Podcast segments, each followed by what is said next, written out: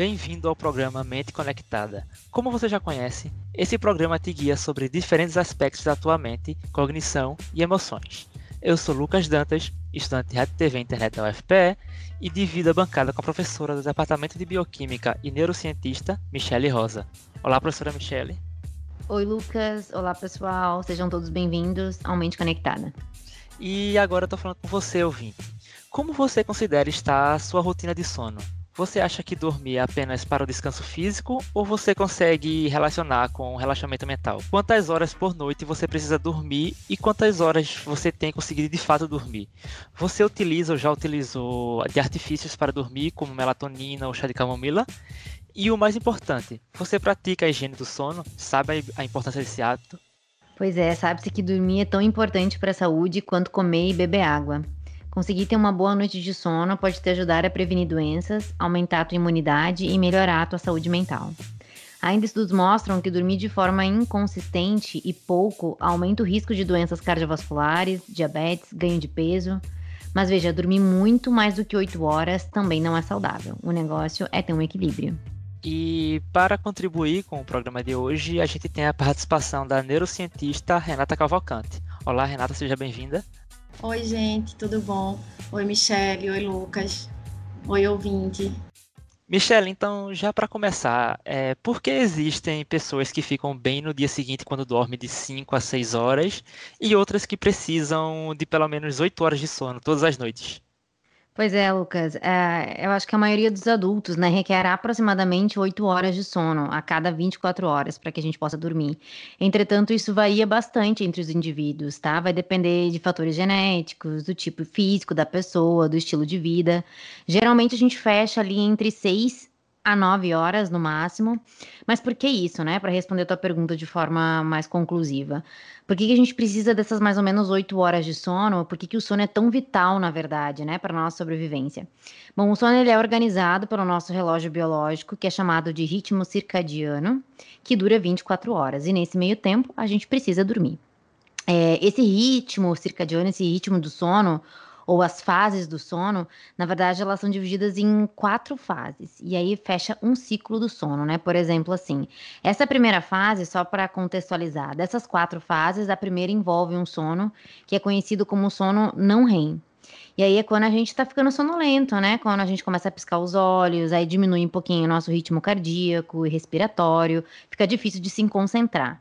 A segunda fase, ainda nesse mesmo não REM aí, tem um relaxamento corporal mais profundo e a nossa temperatura baixa um pouquinho, tanto que a gente dorme melhor com uma temperatura mais baixa.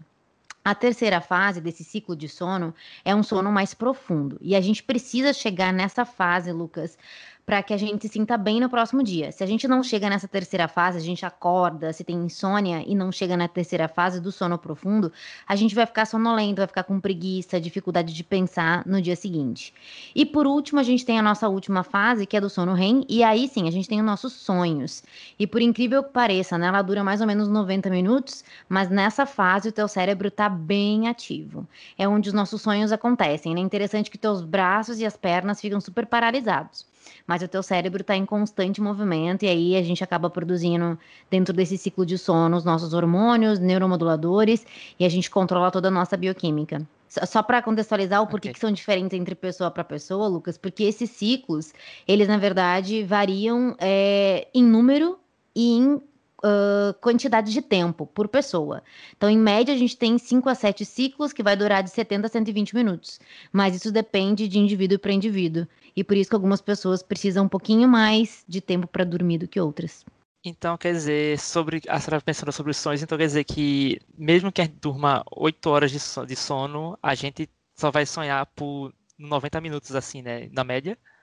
Isso, mas é por cada ciclo. Vamos, vamos dizer que esses ciclos eles se repitam, né? Aí digamos que tu vai ter durante a noite uns cinco ciclos desse aí. Aí tu vai sonhar mais ou menos umas cinco vezes. Só que a gente quase não lembra, né? Porque quando a gente entra num estado de inconsciência da nossa mente, a gente não acorda lembrando aquilo que foi sonhado.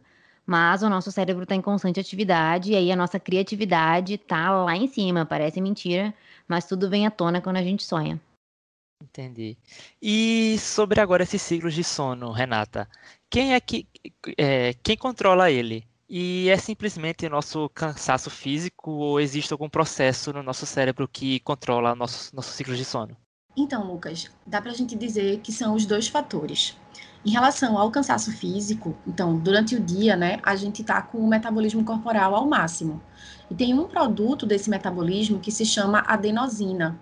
Então, quando a adenosina ela chega no cérebro, ela se liga a uns receptores mais específicos que vai começar, né, vai induzir o processo do sono, porque ela vai reduzir a atividade de neurotransmissores que são relacionados a alerta, né, nosso nosso estado de, de alerta, de estarmos acordados, de estarmos atentos ao que está acontecendo à nossa volta, que são acetilcolina, serotonina, noradrenalina. Então, ela reduz a atividade desses neurotransmissores e vai induzindo ao sono, né? Então, é quando a gente está ali no final do dia, a depender de cada pessoa, umas 10, 11 horas da noite, a gente já tá tipo, ai, tô bem cansado e tá começando a sentir aquela sonolência. Então, isso aí a gente pode dizer que seria o fator do, do cansaço físico, né? Em relação aos processos cerebrais especificamente, é, a gente tem no meio do cérebro né, uma, um conjunto de neurônios chamado hipotálamo. Nesse hipotálamo tem um local chamado núcleo supraquiasmático. Esse núcleo, ele é um conjunto de neurônios que recebe informações relacionadas à quantidade de luz que entra pela nossa retina. Então, se a gente pensar lá nos primórdios, quando não tinha eletricidade e muito menos velas ou candeeiros, né, o homem ele dormia enquanto fosse noite e ele acordava quando surgia o sol.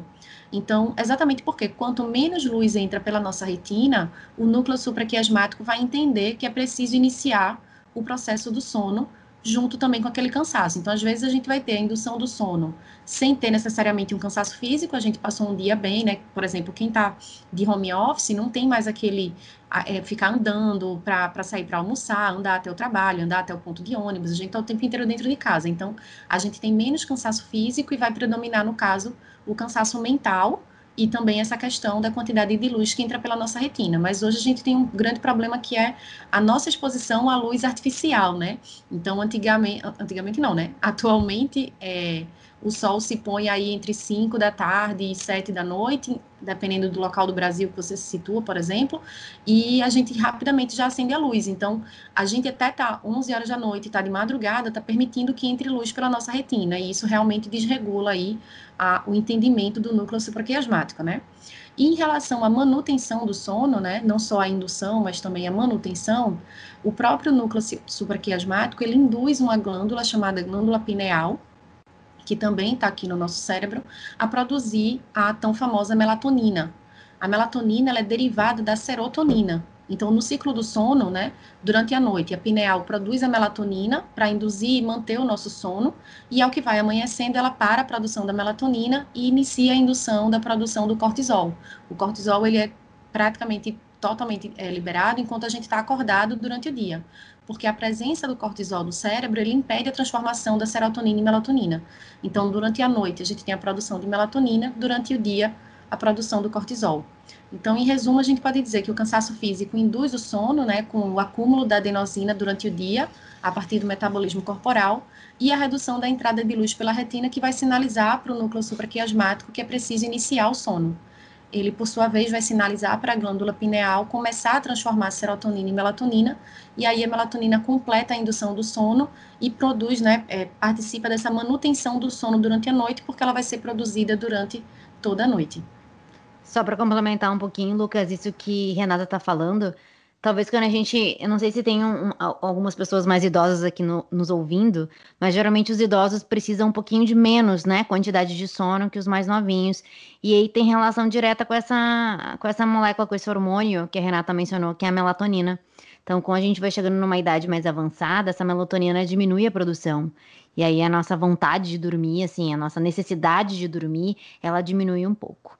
Tá? Como a melatonina é derivada do triptofano, a gente encontra isso aí em alimentos, tá, gente? Então, alguns vegetais têm, tem um pouquinho na própria cafeína, tem um pouquinho em frutas vermelhas, no amendoim que a gente come. Então, talvez seja alguns tipos de alimentos que a gente pode incorporar na dieta para favorecer aí, né, o nosso estilo de sono, talvez. Entendi. Uma dúvida que eu tive depois disso é, são os malefícios de uma noite mal dormida. Que, como Renata falou, e tá, todo mundo sabe, a gente está no momento em que muitas pessoas estão fazendo home office, estão passando o tempo todo em casa, e isso acaba meio que desregulando o sono da gente. Quais são os malefícios que, que podem acontecer com isso? É, Michelle e Renata podem falar as duas, tipo, dar alguns exemplos? Isso, claro, é importantíssimo, né? Dormir mantém um equilíbrio psíquico, emocional e metabólico e promove a disposição para a gente fazer todas as nossas atividades diárias. É, só que muitos não sabem que na verdade é dormindo que a gente armazena nossas informações, que a gente consolida as nossas memórias, que a gente produz hormônios e por isso essa vitalidade do sono na nossa vida. A gente precisa. A gente tem evoluções de anos aí da história e algo que não mudou foi a necessidade biológica das pessoas dormirem. Durante o sono, a gente produz alguns hormônios, como, por exemplo, melatonina, que já foi comentado, tem ainda adrenalina, tem cortisol, tem o hormônio do crescimento, e tem vários outros hormônios, como grelina, leptina, que são hormônios da saciedade, e serotonina, que vem aí na neuromodulação do humor e também na saciedade. E aí, Lucas, nessa linha, vou te dizer o que, que faz mal, né? Uma vez uma noite mal dormida, a gente não garantindo a nossa organização do sono, a gente não garantindo aquelas seis a oito horas por noite, a gente, por exemplo, pode ganhar peso é um dos efeitos colaterais é, de uma noite mal dormida. Porque quando a gente dorme, a gente produz esse hormônio que eu mencionei, chamado leptina, e a leptina é um hormônio produzido pelo nosso tecido adiposo que gera saciedade. Então, quando tu acorda no outro dia, tu não tem tanta fome porque tu produziu o hormônio que vai te dar saciedade. Já se tu dorme mal, essa leptina não é tão produzida e aí acaba que tu acorda com uma fome um pouco maior, que tu come mais durante o dia. Então, essa ingesta excessiva de calorias está relacionada com aumento do apetite e, claro, ganho de peso, né? As noites mal dormidas, além disso, também, por exemplo, podem aumentar o cortisol plasmático, e aí a gente sabe, né? Já foi mencionado aqui, e Renata recém mencionou, o cortisol é o nosso hormônio do estresse. Então, quanto mais a gente está favorecendo a liberação de cortisol, mais a gente está levando a situações de estresse, a situações de ansiedade, a gente fica mais agressivo no outro dia. E se isso se prolongar, se essa falta de sono, se essa qualidade de sono baixa for contínua na tua vida, se isso se persistir, isso vai facilitar né, o surgimento de distúrbios de humor como por exemplo a ansiedade e a depressão, sem falar na deficiência de cognição, né, que pode vir por esse processo também. Só lembrando também, Renata, para o pessoal que assim, não é só dormir menos, né, gente? É dormir a mais também. Então não adianta querer ficar dormindo 10 a 12 horas, que isso não vai funcionar. Vai dar os mesmos sintomas que a gente está comentando. Outra coisa, caso tu estejas passando por algum processo de insônia, eu te aconselho a procurar um médico, para que vocês juntos possam ver aí as melhores alternativas, tá? É, Michele, você falou agora sobre as pessoas que estão sofrendo com insônia. Muitas pessoas fazem o uso de melatonina para dormir. Isso faz sentido? Então, Lucas, interessante a sua pergunta, porque a melatonina é um hormônio, né? E geralmente tomada para facilitar a indução do sono, que é realmente o que ela vai favorecer. Ela não mantém tanto o sono, mas ela favorece a indução dele. Entretanto, ela é um hormônio, e como hormônio, a gente só deve tomar se há necessidade de reposição hormonal aí é ok. Se eu não tenho a deficiência de um hormônio, não é tão interessante tomar ele. Isso vem para qualquer tipo de doença. Alguns estudos clínicos sobre o uso da melatonina eles não têm ainda uma eficácia comprovada. A gente ainda nem sabe direito a dose que utilizar de melatonina e nem a hora certa. Uma hora antes de dormir, duas horas antes de dormir, isso aí não está cientificamente comprovado ainda. Então a gente não pode, né, sair dizendo que ela é boa para a indução do sono, sendo que a gente não tem tantos estudos nessa, nessa linha de raciocínio. Fora isso, que a melatonina ela tem outras funções, tá? Além de ser um hormônio que induz o sono, ela também reduz a pressão arterial, ela tem uma função antioxidante, ela aumenta a resistência à insulina, o que pode direcionar um diabetes, por exemplo. Na adolescência, ela está envolvida com as características sexuais femininas e masculinas. Enfim, são várias outras funções que não só a função de regular o sono, e aí é meio é, é a gente tomar alguma coisa que a gente não está sabendo o que vai acontecer no nosso corpo, né? Porque com certeza os efeitos colaterais não vão vir apenas pelo sono, mas vão vir por essas outras alterações que a melatonina está induzindo. Quando tu toma o hormônio, ele não está fazendo uma única função, ele está fazendo todas as funções que ele se predestina. E aí tu vai ter, assim, umas consequências fisiológicas desse processo. Então, eu te digo que não, não seria aconselhado tu, tomar melatonina, a não ser que tenha um aconselhamento médico seletivo para isso. É, e continuando nas coisas que as pessoas consomem, assim, é, é, o pessoal acho que o ouvinte ia gostar de saber se o consumo de álcool interfere na qualidade do sono. Isso acontece? Como isso acontece? É, eu acho que essa é uma, uma curiosidade de todo mundo. O álcool, na verdade, ele facilita a indução do sono, ele é um depressor do sistema nervoso central, então ele facilita essa indução do sono. Entretanto, ele deixa a manutenção do sono super ruim, a gente acorda com facilidade, a gente não dorme direito, a gente não sonha.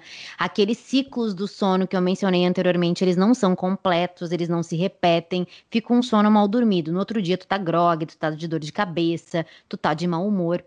Isso tudo porque o uso crônico, mas não só o crônico, tá? O uso em altas concentrações de álcool pode promover uma alteração dos neuromoduladores aí do teu cérebro, aquelas substâncias químicas que a gente já conversou tanto, e deixa o sistema nervoso central no estado de hiperexcitação depois daquela indução do sono. E quando ele mantém esse estado de hiperexcitação, aí tu tem os sintomas de ansiedade, risco até de convulsão e a própria insônia.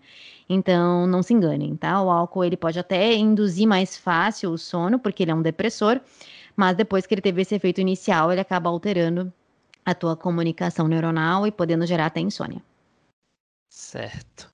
É, Renata, em relação a se manter acordado, por que existem algumas pessoas que tomam café e o sono passa e outras pessoas elas tomam e o café não funciona direito nesse sentido? Então, na verdade, quem tira o sono, né, não é propriamente o café, mas a cafeína que existe no café. Essa cafeína ela também vai ser encontrada em alguns chás, em alguns tipos de bebidas energéticas, e por isso também existe o café descafeinado, né, que vai ser o café sem a cafeína, que não vai ter essa, de fato, essa característica de tirar o sono, né, de, de deixar a gente no estado de alerta. Então, lembra que lá no começo nós falamos sobre a regulação do sono. A gente falou que um dos indutores do sono era a adenosina, né, que ela é gerada pelo nosso metabolismo diário. Ela se liga a receptores no cérebro e induz o sono. O problema é que a cafeína, ela se liga no mesmo receptor da adenosina. Então, elas duas elas entram numa, numa situação de competição. Né? Então, quando a cafeína se liga nos receptores que a adenosina iria se ligar para induzir o sono, ela impede né, ligação, e aí a gente vai ter a, a consequência do estado de alerta. Lembra também que a adenosina, ela induzia o sono, diminuindo a atividade de neurotransmissores relacionados ao nosso estado de alerta. Então, se a adenosina não consegue se ligar no receptor, a gente não tem esse, todos esses processos acontecendo, né? Mas aí, ao longo do tempo, principalmente em relação aos amantes de café com cafeína, é, o nosso corpo, ele, se a gente pensar assim de forma geral, a gente comentou que a adenosina ela estava dentro daquela questão do cansaço físico, né? A adenosina ela é liberada de acordo com o metabolismo corporal da gente durante o dia. Então, chega um momento realmente que o corpo da gente ele não vai aguentar que a gente fique é, é, protelando né, o dormir durante tantos dias seguidos, durante tantas noites seguidas. Então, é, chega um momento em que o nosso, esses neurônios que têm esses receptores para adenosina, eles vão criar mais receptores. Então, acaba que a adenosina ela consegue finalmente se ligar e induzir o sono. Por isso que as pessoas que tomam café com muita frequência, com, com, realmente como um hábito de vida, assim, várias xícaras de café por dia, elas dizem que a cafeína não tira mais o sono delas, né? Porque realmente agora ela já tem receptor suficiente para a adenosina induzir o sono da maneira natural que ela normalmente fazia. Então, quanto mais café a gente consome, quanto mais cafeína a gente consome, mais a gente vai precisar consumir se a gente quiser continuar alerta, né? Porque vai chegar um momento que a adenosina vai suprir essa competição. Por outro lado, quando a gente passa um tempo sem ingerir cafeína, essa quantidade de receptores ela diminui, voltando né, àqueles níveis anteriores, e aí é o suficiente para a adenosina. Então, quando a gente passa, sei lá, algumas semanas, alguns meses sem ingerir tanta cafeína e de repente a gente toma um expresso, a gente volta, né, a ter o, aquele estado, aquele modo 220 volts que a cafeína termina deixando a gente, né, extremamente alerta e, e sem sono. Então, para quem é mais sensível à cafeína, realmente não é recomendado beber café, inclusive no período da tarde nem da noite, porque isso vai atrapalhar a indução do sono pela adenosina e é, inclusive, uma das estratégias para a higiene do sono.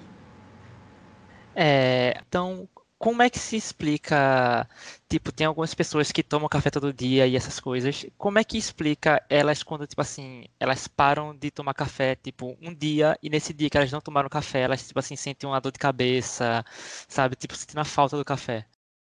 É, Lucas, interessante essa tua pergunta, porque isso acontece com facilidade, não só com cafeína, né? Vai acontecer com chocolate, vai acontecer com outros estímulos neurológicos, por exemplo.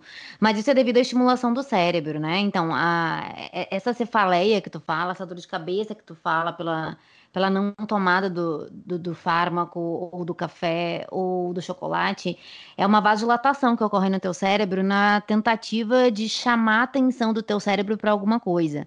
Então, teu cérebro está querendo receber aquele condimento e aí ele está tentando se expressar para que ele receba aquele condimento. Tanto que essa dor de cabeça aí também é um dos sintomas da, da síndrome de abstinência, né? Quando está dependente química de uma substância, é um dos sintomas da síndrome de abstinência. Então é mais ou menos por essa linha de raciocínio. Então o cérebro querendo te acordar, te alertar para ti em busca daquilo que ele quer. É, muito bem, então. É, mas então, para orientar os ouvintes sobre a higiene do sono, uma coisa que é, Renata comentou e a gente comentou também no começo do episódio, é, primeiro, o que é a higiene do sono e quais são as dicas para fazer ela na nossa rotina diária? Então, higiene do sono nada mais é do que um conjunto de hábitos saudáveis que não atrapalhem a qualidade do seu sono.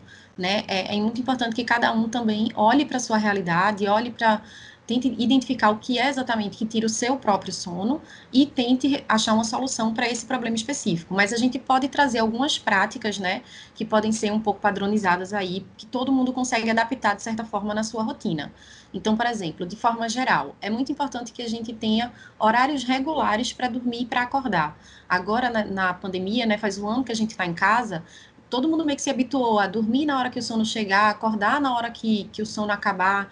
E isso não é, não é bom, porque a depender do que acontece no nosso dia, a gente vai ter, vai ter uma desregulação disso, né? Cada dia a gente vai dormir no horário, cada dia a gente acorda no horário. E é muito importante que a gente tenha horários regulares, que o corpo da gente entenda que a gente tem um padrão da hora de dormir e um padrão mais ou menos da hora de acordar. Tanto que quem tem esse padrão, né, reclama até que chega no fim de semana e acorda cedo como se fosse dia de semana. Mas isso é muito importante para a saúde do sono. É importante também manter um, o ambiente de dormir adequado para o sono.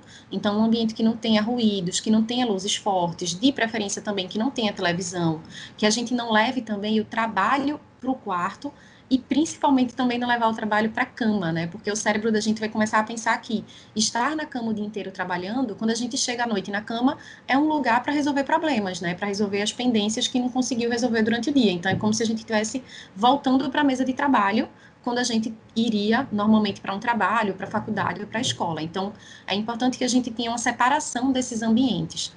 Durante o dia também, né, não ingerir bebidas, bebidas que tenham cafeína no período da tarde e o período da noite, trocar isso pelo café descafeinado, por exemplo, se você gosta do café. Não tirar cochilos também, é, a depender da idade, né? É muito comum, como a Michelle comentou também, na, nos ritmos é, circadianos dos idosos, é comum que ele tenha é, vários cochilos durante o dia. Mas se você não está na idade do idoso, diferentemente também do bebê, né? O bebê dorme várias vezes durante o dia, além de acordar algumas vezes durante a noite. Então, os ciclos deles são diferentes. No caso de uma criança a partir de, sei lá, de dois anos, por exemplo, até um adulto sem ser idoso, é importante que a gente não tire vários cochilos durante o dia, porque isso vai desregular a quantidade de sono, por exemplo, que a gente deveria estar dormindo à noite. No período da noite também é importante a gente reduzir a exposição à luz branca, tanto de lâmpadas como das telas, né? Se desligar do celular, do tablet, do computador, algumas horas antes da hora que você quer dormir. Então, se você quer dormir lá para as 11, umas 9, 9 e meia, tenta se desligar dessa exposição à luz, porque isso estimula né, o núcleo supraquiasmático através daquela entrada de luz pela retina e ele não entende que está ainda na hora de induzir o sono. Então, é importante que um tempo antes a gente tente se desligar dessa exposição excessiva que a gente tem à luminosidade. É legal também, né, tomar um banho relaxante antes de dormir. Faz um, um, cria um ambiente relaxante, acende uma vela aromática, coloca uma música relaxante, prepara o corpo, tanto física como psicologicamente, para que você tenha um sono de qualidade. Também é importante, por mais que seja mais fácil falar do, falar do que fazer, né? Reduzir a exposição a problemas que você não tem como resolver naquela hora. Então, aquela reunião, aquele documento, aquilo dali ficou no trabalho, ficou na escola, ficou na faculdade. Você não vai resolver isso agora de madrugada, você só vai resolver isso amanhã. Então, lembra que eu falei lá no começo, né? A melatonina é produzida a partir da serotonina. Então, o excesso de cortisol, que é majoritariamente produzido durante o dia, ele bloqueia essa via de produção. Por isso que mesmo quando a gente está muito cansado, mas a gente está muito estressado, a gente não consegue dormir. Eu tenho certeza que todo mundo já passou por isso em algum momento da vida. Eu estou super cansada, meu corpo está cansado, mas a minha cabeça não para e eu não consigo começar a dormir. Eu fico com insônia. Por quê? Porque você está super estressado, está com cortisol lá em cima e aí o cortisol não permite a produção da melatonina a partir da serotonina. Então, é muito importante você ver também quais são os gatilhos que você tem agora na sua rotina, né? Se você está com trabalho híbrido, se você está com ensino híbrido, se você está ainda o tempo inteiro em casa, se você já voltou a sair para trabalhar. Então, tenta achar quais são os gatilhos que é, dificultam que você inicie o sono e tira eles da, do teu dia, né? Da tua rotina diária o quanto antes, pelo menos algumas horas antes de dormir. E de forma regular também é importante a gente fazer atividade física regularmente, a gente já falou isso para vários outros aspectos. Atividade física é um dos melhores e maiores remédios que a gente tem de prevenção para muita coisa e também para a qualidade de sono. E as escolhas alimentares, né? Comidas pesadas à noite, elas vão dificultar o sono porque sobrecarregam o trato gastrointestinal. Também dormir com fome vai dificultar que você comece a dormir e que você mantenha esse sono durante a noite. Então, são algumas coisas que dá para a gente ir adequando né, e readaptando no nosso dia. E com isso a gente termina nosso episódio. Esperamos que você tenha entendido que o sono vai muito além do descanso físico e também é essencial para a nossa saúde mental. Como vimos, existem diversas estratégias que estão ao nosso alcance para mantermos a nossa mente saudável e mais preparados para os desafios diários. Isso, pessoal, a gente sabe que não é fácil sincronizar o nosso ritmo de sono com os nossos afazeres diários. Mas se a gente conseguir modificar um pouquinho todos os dias, eu tenho certeza que vocês já vão estar contribuindo para o corpo e para a mente de vocês. Verdade, Michele. E para o próximo programa vamos conversar sobre a influência de alimentos na saúde mental. E ainda teremos a presença da nutricionista Daira Nobre. Obrigado a você, ouvinte. Obrigado, professora Michele Rosa. Obrigada, gente. Sempre um prazer. A gente se vê semana que vem. Obrigado também à neurocientista Renata Cavalcante, que aceitou participar do programa. Obrigada, Lucas. Obrigada também, professora Michelle. Obrigada, ouvinte, que ficou com a gente aqui hoje nesse episódio. A produção e o roteiro dessa edição foi da professora do Departamento de Bioquímica da UFPE, Michele Rosa, junto com os estudantes da UFPE, Lucas Dantas, de Rádio TV e Internet, e William Araújo, de Jornalismo sob a orientação da professora do Departamento de Comunicação da UFPE, Paula Reis. A edição é de Lucas Dantas, de Rádio TV Internet. Esse programa também vai ficar disponível em formato de podcast nas plataformas digitais. Tchau, tchau e até o próximo programa Mente Conectada.